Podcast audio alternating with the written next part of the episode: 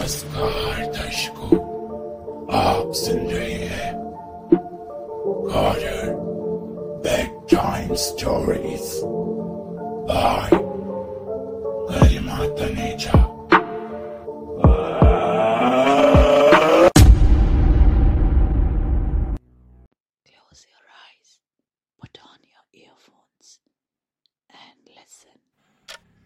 घड़ी की टिक टिक को सुनते ही मानो शाम की आँखें खुल गई। और शाम ने उठकर देखा तो वो घर के कोने में पड़ा हुआ था। शाम ने कुछ ही दिन पहले यहाँ पर शिफ्ट किया था। यह घर शाम को बड़े ही सस्ते दाम में मिल गया था। इसके लेफ़्ट साइड पर स्टार्टिंग से ही एक बाथरूम आता था और राइट साइड पर थोड़ी सी दूरी जाके किचन बनी हुई थी। किचन के आगे।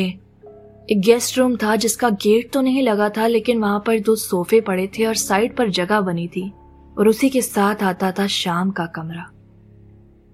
शाम के कमरे के सामने ही स्टोर रूम बना हुआ था, जो ज़्यादातर बंद ही रहता था। शाम की आँखें खुली तो देखा, रात के नौ बज रहे थे। शाम को अपने काम के लिए जाना था। शाम ज़्यादातर नाइट शिफ्ट पर ही रहता था। सोने का समय सुबह को ही मिलता, या फिर कभी कभार टाइम होता तो थोड़ा सा बीच में सात से नौ सो जाया करता। शाम उठा और तैयार होकर निकल गया। जैसे ही अपने काम के लिए निकला तो शाम को एक अजीब सी आवाज़ सुनाई दी। वो आवाज़ स्टोर रूम से आ रही थी। शाम ने उसे इग्नोर किया और काम के लिए चला गया। कुछ दिन बाद श्राद्ध का वक्त आता है। श्राद्ध के दिनों में पंडित जी को भोजन कराना था। शाम ने पंडित जी से कहा, पंडित जी, मैंने पूड़ियाँ छोले तैयार रखे बस आप जल्दी से आ जाइए। पंडित जी ये सुनकर बोले, मैं थोड़ी देर में आता हूँ। शाम गरम गरम पूड़ियाँ तले, उनके साथ छोले और हलवा तैयार किए अपने कमरे में बैठा हुआ था। तभी अचानक से बेल बजती है। पंडित जी आ गए हैं, लगता है। शाम ने बड़बड़ाया और दरवाज़ा खोलने के लिए गया। आइए पंडित जी, अंदर आइए। शाम ने इतना कहा ही था कि पंडित जी बोल पड़े। मैं अंदर नहीं आऊँगा। मुझे बाहर ही खाना खिला दो। ये सुनकर शाम ने कहा ऐसा क्यों? आखिर आप अंदर क्यों नहीं आना चाहते? तो पंडित जी बोले, यहाँ पर कुछ ठीक नहीं है। वो वक्त था जब शाम को ये शक हुआ कि इस बारे में मुझे लैंडलॉर्ड से बात करनी ही पड़ेगी। पंडित जी ने जो भी कहा, शाम ने सब जाकर बताया। कैसे पंडित जी कह रहे थे कि खिड़की से ठंडी हवा का आना और कुछ अजीब आवाज़ें सुनाई देना, ये सब आम बातें नहीं है। वहाँ पर कुछ नेगेटिव है, जिसे कभी कभार शाम की माँ ने भी फील किया था। यही वजह थी कि शाम की माँ उस दिन उसके लिए भगवान के पोस्टर ले आई थी। शाम ने उसे अपने गेस्ट रूम में लगाया हुआ था। पर उस दिन पंडित जी को सुनकर शाम एकदम से चौंक ही गया। पंडित जी झूठ नहीं बोल सकते। लेकिन लैंडलॉर्ड ने उसे बताने से मना कर दिया और कहा कि ऐसा कुछ भी नहीं है। शाम ने भी इस बात को टालना शुरू कर दिया। अब नाइट शिफ्ट फिर से चलने लगी। शाम अपने काम में इतना व्यस्त रहता कि शाम का कभी भी इन चीज़ों पर अब ध्यान ही नहीं जाता। पर एक दिन जब शाम को काम से छुट्टी थी रात के समय वो अपने दोस्त के साथ बैठा हुआ था। तभी अचानक से मूवी देखते हुए शाम को ऐसा महसूस हुआ जैसे कि गेस्ट रूम की ओर कोई चेहरा करके खड़ा हुआ है। शाम का दोस्त तो यहीं बैठा है। तो कौन हो सकता है? शाम धीमे से उठा और गेस्ट रूम की ओर चला गया। लेकिन वहाँ कोई भी नहीं था। बस भगवान का वो पोस्टर नीचे गिरा हुआ था। शाम गया और उसने आसपास देखा और उस पोस्टर को वापस लगा दिया। तभी शाम को ऐसा लगा कि शाम के पीछे कोई खड़ा हुआ है। शाम धीमे से पीछे मुड़ा तो वहाँ कोई भी नहीं था। शाम बहुत ज़्यादा घबरा गया था। तभी अचानक से उसके दोस्त ने आवाज़ लगाई, क्या हुआ? क्या कर रहे हो? आ जाओ ना। आ, आया आया।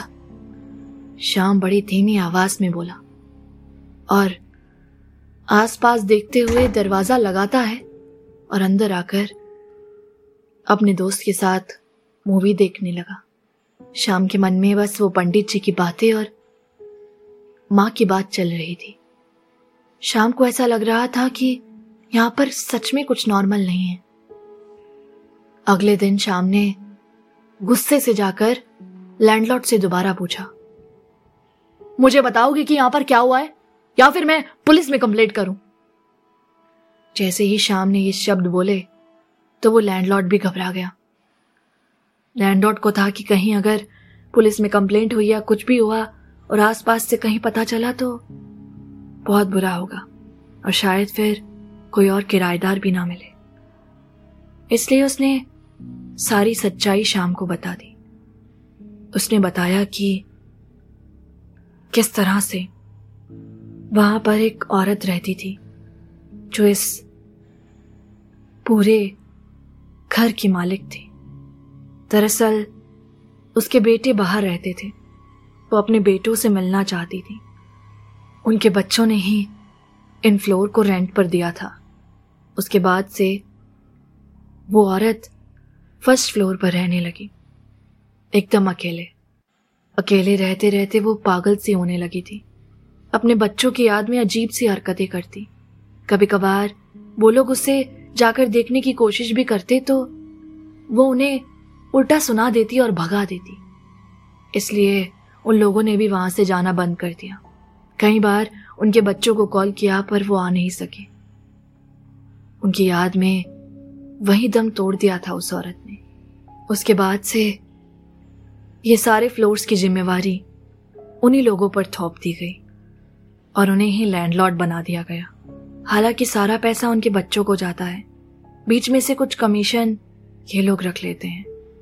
लेकिन फ़र्स्ट फ्लोर की कुछ अजीब सी खबरें फैलने लगी थी कि वहाँ पर वो औरत घूमती है। कुछ लोगों ने उसे महसूस किया। वहाँ पर रहने आई दो लड़कियाँ और एक बूढ़ा आदमी। उनके बाद से अब ये लगने लगा था कि इस फ्लोर को बेचना बहुत मुश्किल होगा। इसी वजह से इसका रेंट कम कर दिया गया और तुम यहाँ पर रहने आ गए। जब शाम को ये सारी बात उन लोगों ने बताई तो उसके बाद शाम वहाँ एक पल नहीं रुका और वहाँ से निकल आया।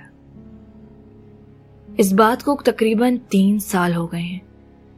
ये बात शाम उस दिन नाइट शिफ्ट के दौरान अपने दोस्त गोविंद को बता रहा था, जिसे सुनकर गोविंद भी एकदम चौंक गया। शुक्र था कि उस लेडी ने शाम का कुछ बिगाड़ा नहीं और शाम सही सलामत वहाँ से निकल आया, वरना ना जाने उसके साथ क्या होता। दोस्तों, ये कहानी बिहार की एक सच्ची घटना पर आधारित थी, जिसे हमसे शेयर किया था खुद गोविंद ने। अगर आपके पास भी ऐसी कोई कहानी है, जो ऐसी ही सच्ची घटना पर आधारित हो, या आपने भी ऐसा कुछ महसूस किया हो तो मेरी दी गई इस मेल आईडी पर बांटिएगा ज़रूर। मिलूँगी आपसे नई कहानी के साथ।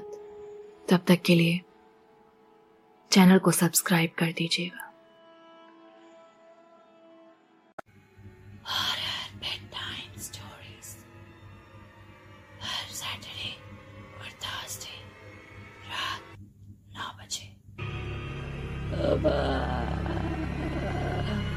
Oh.